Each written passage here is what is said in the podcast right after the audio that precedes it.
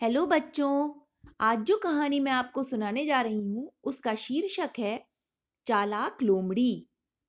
एक बार संजू खरगोश अपने बच्चों को जंगल में घुमाने ले गया। सुहावना मौसम था, बच्चे वहाँ घूमकर बड़े प्रसन्न हुए। जब वे घूम फिरकर खूब थक गए तो उन्हें बड़ी ज़ोर की भूख लगने लगी। नन्हा रोहू कहने लगा, पिताजी, अब तो जल्दी से कुछ खाने के लिए ले आइए। इस पर संजू बोला बच्चों तुम यहीं चुपचाप बैठे रहना चारों साथ साथ रहना इधर उधर मत दौड़ना मैं जल्दी ही खाना लेकर आऊँगा. ऐसा कहकर संजू ने चारों बच्चों को एक शॉल उड़ा दिया। बहुत दिन हुए संजू को यह शॉल पड़ा मिला था। अब जाड़ों में यह बड़ा काम आ रहा था। संजू के जाने के बाद कुछ देर तक तो बच्चे चुपचाप बैठे रहे पर उन चंचल बच्चों को चैन न पड़ा। सबसे पहले बड़कू निकला और बोला, तुम सब यहीं रहना, मैं जरा झाड़ी से बाहर तक घूम कर आता हूँ। इस पर छोटू कहने लगा, दादा, मैं भी साथ चलूँगा। वह भी फुदक कर निकल आया। तभी मोटू और रोहू कहने लगे, वाह भाई वाह, हम क्यों नहीं चलेंगे? और वे दोनों भी शॉल उतार कर झाड़ी से बाहर निकल आए। अभी वे कुछ ही दूर बढ़े थे कि अचानक बड़कू ने पीछे मुड़कर देखा कि मुर्गी उनका शॉल चोंच में दबाकर ले जाने की कोशिश कर रही थी। वह वहीं से चिल्लाया, ठहरो ठहरो, ये शॉल तो हमारा है।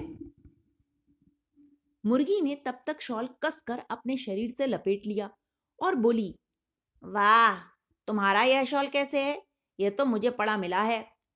नहीं नहीं, चाची, यह तो हमारा है। हम चारों ही उसे ओढ़कर बैठे थे। अभी अभी ही निकलकर बाहर आए हैं। चारों बच्चे एक साथ बोलने लगे, ये मेरे पास है, इसलिए मेरा है। मुर्गी कर्कश स्वर में बोली और आगे बढ़ चली। चारों बच्चों ने मिलकर उसका रास्ता रोक लिया। छोटू बोला, हम तुम्हें शॉल नहीं ले जाने देंगे। पिताजी आकर बहुत नाराज़ होंगे। मुर्गी बच्चों को धक्का देकर आगे बढ़ने ही वाली थी।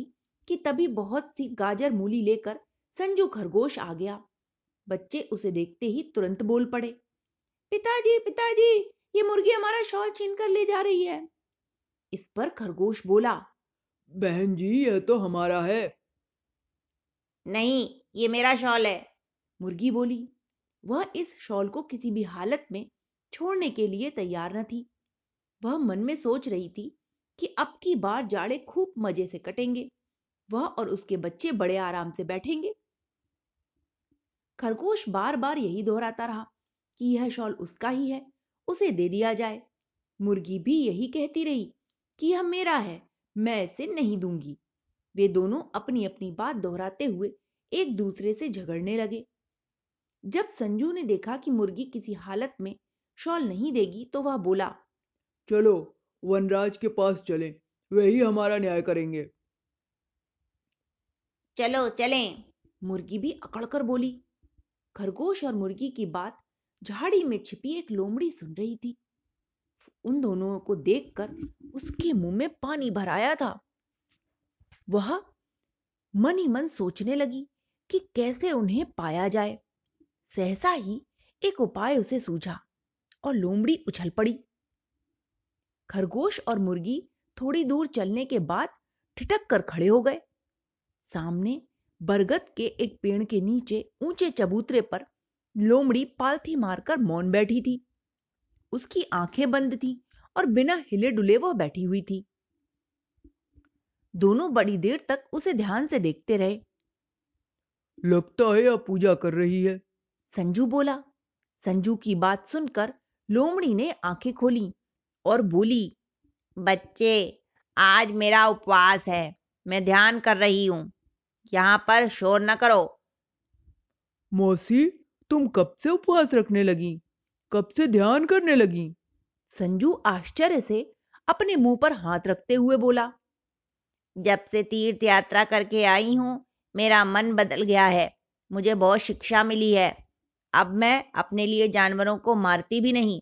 छी कितने घृणित होते हैं वे जो दूसरे को निर्दयता से मारकर उनके प्राण लेकर अपना पेट भरते हैं स्वाद लेते हैं। लोमड़ी एक ही सांस में कह गई ओहो मौसी तुम तो संत बन गई हो। काश सभी तुम्हारे जैसे बन पाते और दूसरों को भी अपने जैसा समझ पाते। खरगोश और मुर्गी बोले। मुर्गी खरगोश से कहने लगी कि लोमड़ी से न्याय करा लेते हैं। वनराज कहीं किसी बात पर नाराज़ ना हो जाए। संजू को भी पूरा विश्वास था कि लोमड़ी संत है, सही न्याय करेगी, इसलिए उसने हामी भर दी। खरगोश और मुर्गी दोनों अपना अपना पक्ष रखने लगे।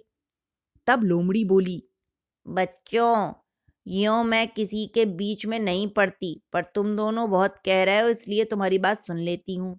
यहाँ जरा पास आकर तो बैठो धीरे धीरे एक एक करके अपनी बात समझाओ, जिससे मैं सही न्याय कर सकूँ। दोनों ने अपनी अपनी बात कही।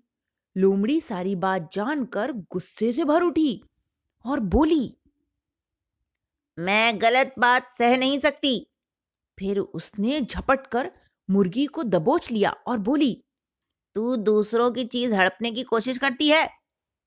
मुर्गी कुकड़ू कु कुकड़ू कु करते रही, रोती रही कि मुझे छोड़ दो, पर तभी लोमड़ी ने पट्टा मारकर दूसरे हाथ से खरगोश को भी दबोच लिया। ओह, मैं तो निरपराध हूँ, मुझे क्यों मारती हो? खरगोश चीखा। तब लोमड़ी हँसते हुए बोली, मैंने न्याय किया है, तू उसका पारिश्रमिक है। अब मुर्गी और खरगोश दोनों की समझ में लोमड़ी की चाल आ गई। दोनों लोमड़ी को भला बुरा कहने लगे और ज़ोर ज़ोर से रोने लगे, सहायता के लिए चीखने लगे। इस शोर शराबे से पास ही की झाड़ी में पीछे सोए हुए शेर की आँख खुल गई। उसने गुस्से से आँखें खोलकर देखा तो पीछे से लोमड़ी दिखाई दी। शेर ज़ोर से गरजा।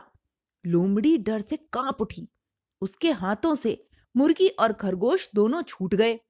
वे जान बचाकर वहाँ से भागे।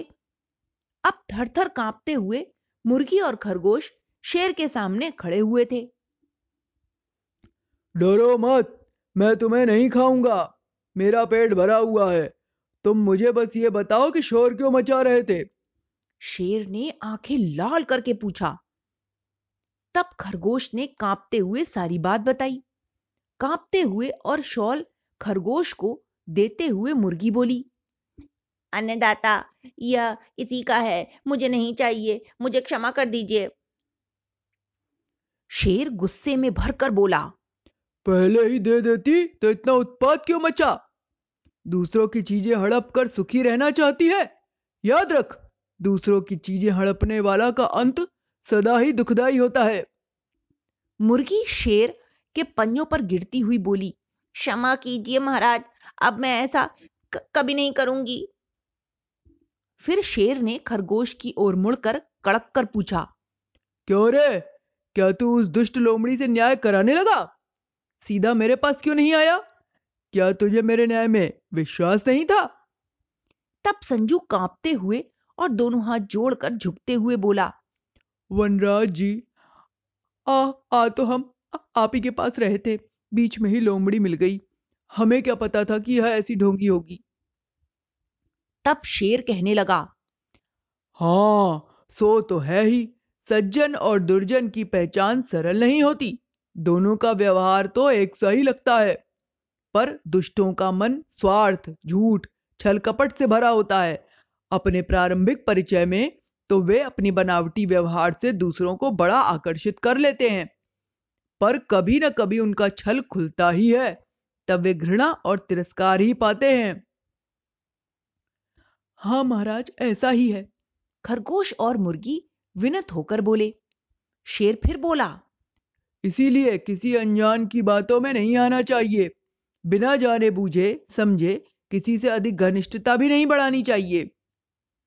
आपकी शिक्षा सदैव याद रखेंगे, खरगोश बोला। और तब शेर को प्रणाम करके खरगोश और मुर्गी दोनों ही अपने अपने घर लौट आए। रास्ते में संजू मुर्गी से कह रहा था, दुष्ट तो दोषी है ही, जो दूसरों की मीठी बातों में फंस कर अपना स्वार्थ पूरा करते हैं, उनके कुचक्र में फंसने वाले भी कम दोषी नहीं। पहले तो अपनी आँख कान बंद करके बिना सोचे समझे उनकी बात पर विश्वास करते हैं और फिर अंत में पछताते हैं। बातें करते करते दोनों अपने घर पहुँच गए। तो बच्चों, इस कहानी से हमें यही शिक्षा मिलती है कि हमें कभी भी किसी अनजान व्यक्ति से मित्रता नहीं बढ़ानी चाहिए और ना ही इतनी सरलता से बिना जा, जाने समझे बिना जाने समझे उन पर विश्वास करना चाहिए। अन्यथा हम भी मुसीबत में पड़ सकते हैं। Okay bye.